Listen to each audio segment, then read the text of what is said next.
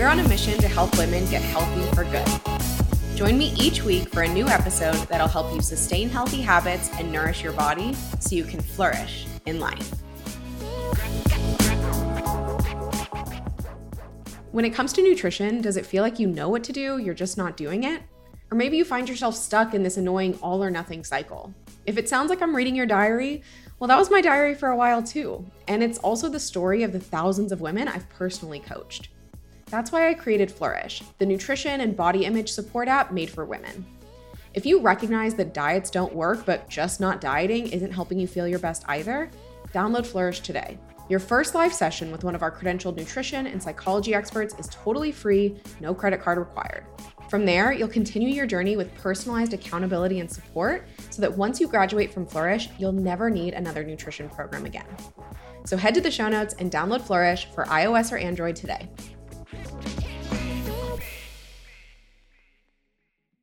Hi, y'all. Welcome back to the Flourish podcast. It is so nice to be back with you. Thanks for listening for the last couple weeks. We had some reposts from years past on the holidays, and I hope those episodes were helpful. We've got one more fresh holiday-related episode coming next week. And today's content is going to be something that I think will really support you during the holidays, but also it's really an evergreen topic. So I'm so pumped for the podcast. We've gotten such good feedback from y'all, from members, from non-members. So just know if you ever take a moment to let me know what you think about the podcast, whether you love it or you have a suggestion, it really means the world to me because most of the time, all the time, it's literally just me sitting in my office having a conversation with myself. So if you're enjoying the podcast, I would love to know, and also love to know what you want to hear or how we could improve it, because y'all are out here. We get more and more listeners each week, and it's just really exciting. So thanks for being here. I spent some time this weekend planning the episodes for the rest of December into January. We're going to begin in a couple of weeks, a little mini series. I guess I'm enjoying like the mini series thing. I don't know. We'll see if it sticks around or not, but we're going to do a little mini series that I'm calling New Year Ready, and we're going to start it early. I already have a list in my phone of the things that I want to do during our little like holiday break, whether it's, you know, stuff like cleaning out our garage and like deep cleaning our couch, or, you know, more New Year's related stuff like setting my goals and reflecting on the year. And I want to create some of that same spirit of reflection and refreshing before a new year, sooner rather than later on this podcast. So stay tuned and definitely subscribe if that is up your alley. It's really one of my favorite times of year, and I can't wait to journey through it with you. So today's topic is one of the most common, what I'll call like self-assessments that I hear when it comes to women's struggles with nutrition and exercise and other health-promoting behaviors, the stuff that we, you know, talk about here on the Flourish podcast. And that self-assessment is a sentence, and the sentence is, I know what to do, I'm just not doing it. So if you've ever said that out loud or just thought it to yourself, then this episode is for you. And I want to start by just breaking down what those words mean in plain English, okay? So I know what to do. That means I have the knowledge, I'm aware of the facts, I'm clear, and I'm confident in terms of what I should be doing to maintain or improve my health through food, exercise, and other habits. That's the context I hear this sentence in. Okay, so I know what to do. I have the knowledge. I'm aware of the facts. I know it. I'm just not doing it usually translates to, I don't have the willpower or self-control required to do the things I should be doing, or I just don't care to do them. Basically, I know the right things to do, I just can't seem to make myself actually do them. And so then the takeaway or next step is usually something like, well, I just need to try harder. I need to be better. I need more self-control. But what's actually happening here? Most of the time, the lived experience of someone who says, I know what to do, I'm just not doing it, is more honestly expressed as, well, I think I know some facts about nutrition and health from like my mom, my doctor, the nutritionist I follow on Instagram, that trainer I worked with for 3 months, and I read this book about smoothies one time. But come to think of it, a lot of these facts that I know are actually in total conflict with one another. And that actually really overwhelms and confuses me. So most of the time I end up doing nothing. And then I feel really guilty and ashamed about it. Or I pick a path, I decide on something, I go really hard, and then I fall off the wagon. And once I'm off the wagon, I am like totally off the wagon until I just feel so shitty, both physically and emotionally, that I get back on. Rinse and repeat. We all know how that cycle goes. Now, I've mentioned I've been doing some one-on-one coaching inside of Flourish for the last month or two, and what has actually become incredibly clear, or what I've gotten, kind of a powerful reminder of, is that most people really don't know what to do in terms of healthy eating or, nutritious eating in the context of a healthy relationship with food. How's that for nuance? We tend to conflate eating healthier with eating less.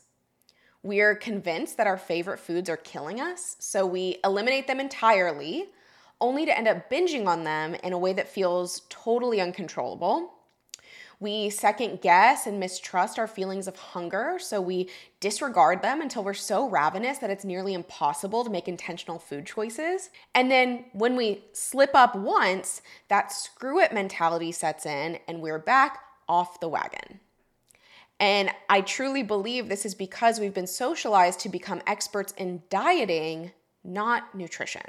Now, because I hear this sentence so often, I've spent a lot of time defining kind of a process to help our members go from, I know what to do, I'm just not doing it, to I'm consistently engaging in healthy habits that align with my values and help me feel my best.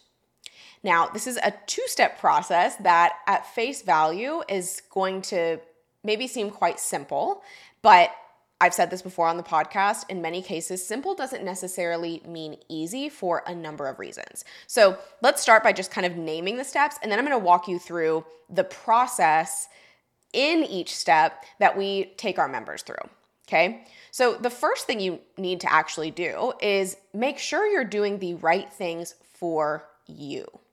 Now, this for you piece is really important, and I'll dig into, again, how we walk our members through this. And just so you know, correcting behavior can be enough for some people.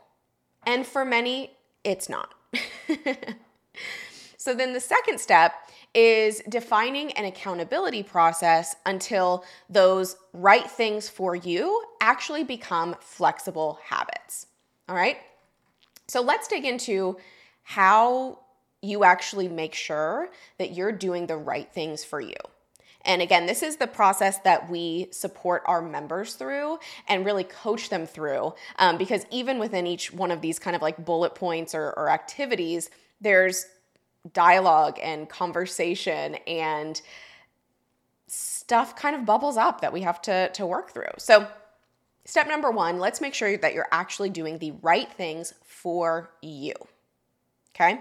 So we've got to start by something I talk about on the podcast a lot. One of the most popular episodes was related to this topic, and that is core values. So we want to understand, what are your core values? What is most important to you in life? And what are your related food or health values?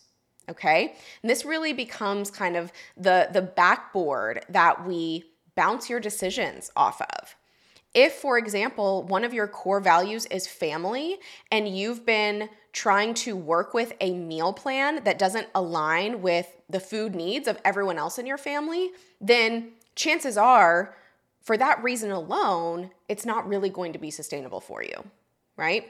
So that's where we have to start to make sure that you're actually doing the right things for you. We want to have a clear picture of what your core values are and also what you value as it relates to food. Okay?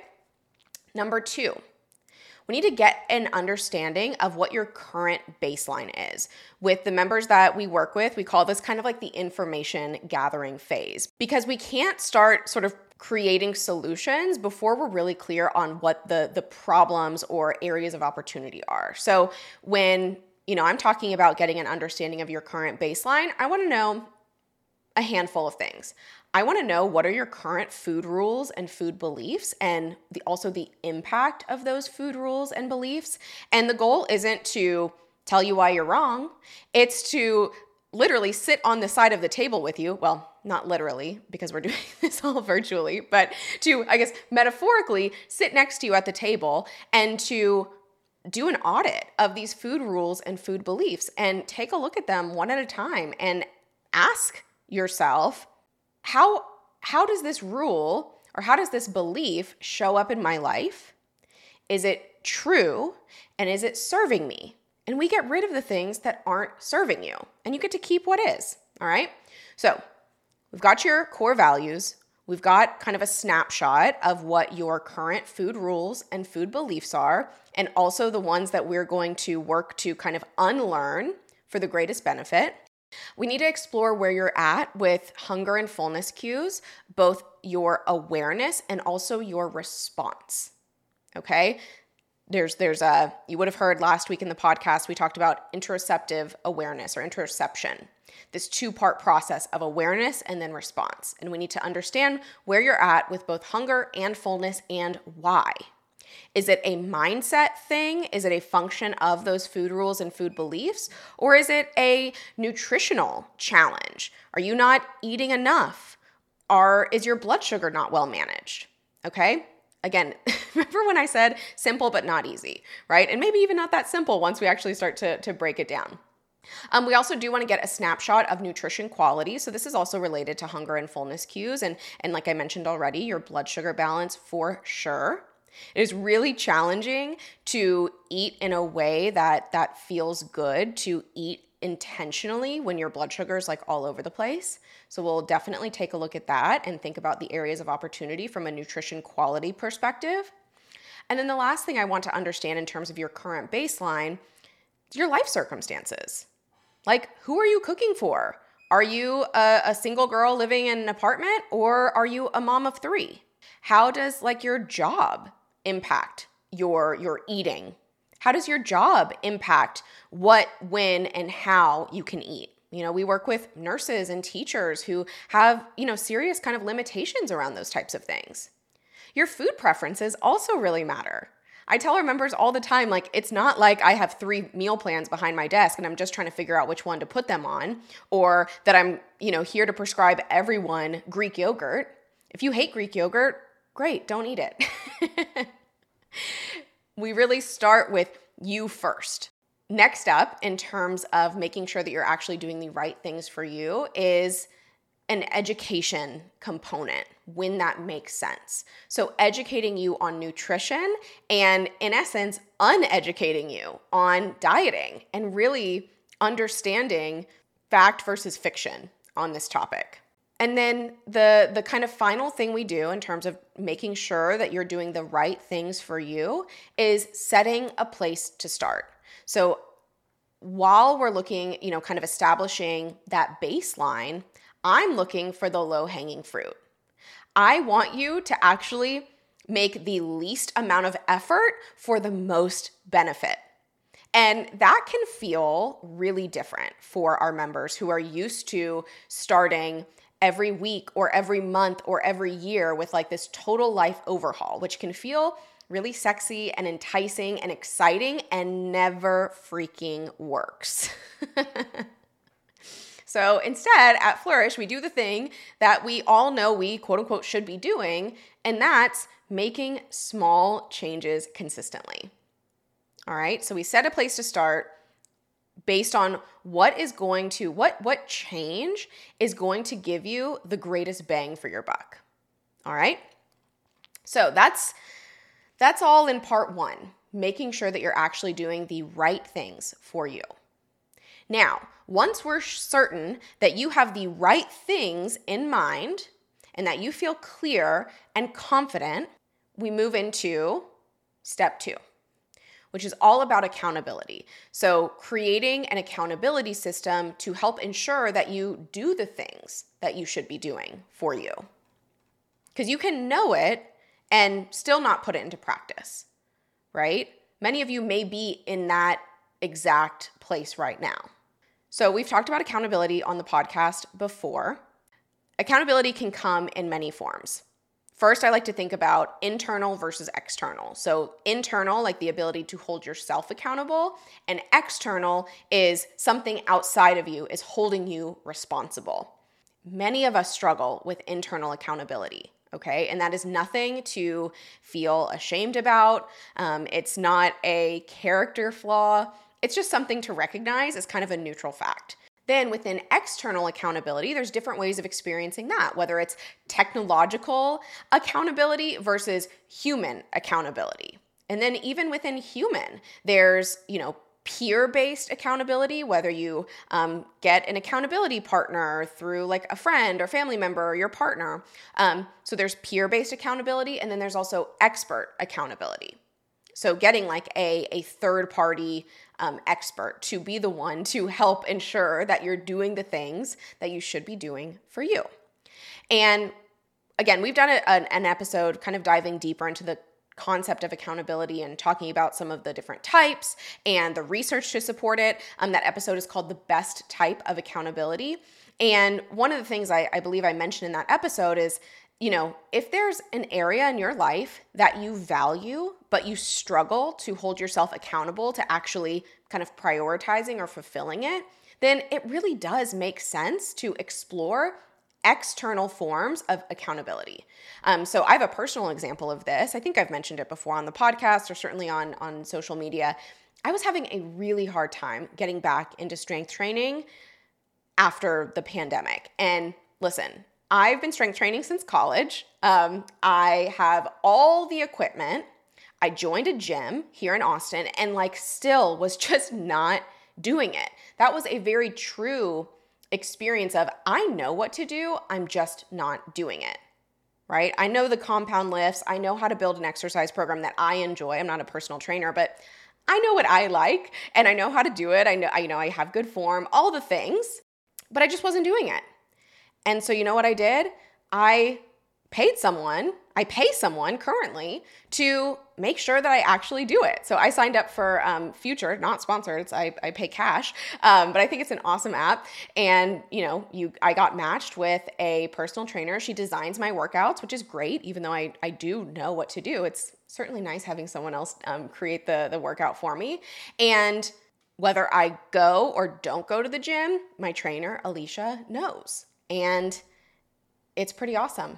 I definitely go more now than I did before. And it is due to, if nothing else, having that external accountability. And for whatever reason, I think a lot of us feel like, especially when it comes to food and body image related stuff, that we need to white knuckle through it on our own, that we just need to work on our willpower, that we just need to work on our self-control, instead of saying, I notice that I do struggle to hold myself accountable here. Let me go get some external accountability, all right? So at Flourish, in this way, we implement a framework called supportive accountability, which is a phrase originally coined by Dr. David Moore in a study that I'll link below. And the way this kind of manifests in Flourish is that each member, when they sign up, you get matched with a coach who is a credentialed expert in nutrition and or psychology. And then you meet regularly to do all the work I already mentioned in step 1. And from there, as a member, you will meet with your coach to co-create the right next goal and also define what accountability will be like, usually in the form of some sort of check-in and any kind of requisite support that may come up. Because we all know that whether we do or don't do a behavior is multifactorial, right? Sometimes it's just circumstantial, like I ran out of time or you know, it didn't work out. But a lot of times there are some deeper thoughts and feelings related to that that we need to work through. So accountability at Flourish certainly goes beyond like, check the box, did you eat a healthy breakfast today? It's also about accountability towards developing new beliefs about the power of small steps, or towards the development of new, more supportive identities. For example, going from labeling yourself as a quote-unquote emotional eater to describing yourself as someone who's willing to process any emotion that comes her way. And again, it's offering support and troubleshooting when things aren't going the way that you hoped they would go. So, in all my thinking and working with members and conversations I've had with women and reading and research and all the things, I found that the antidote to I know what to do, I'm just not doing it, is guidance, accountability, and empathetic support. All right, so I would love to hear from you. Did this episode help you to, you know, better understand your tendency towards this belief about yourself? And if so, is it just that? Is it that you do know what to do? That you do have all the facts and you just struggle to hold yourself accountable to doing them? Or is there more there? Is it that you frankly don't know what to do, or you don't know how to make sense of all the conflicting, overwhelming information out there? What's a more honest self-assessment of your challenges to engage consistently in behaviors that you value? Send me a DM on Instagram. I would love to hear from you. Again, next week, we're going to be talking about food fear and the holidays, so I can't wait to share that episode with you. And once again, thank you for listening to the Flourish podcast, and I will see you next week. Bye, y'all.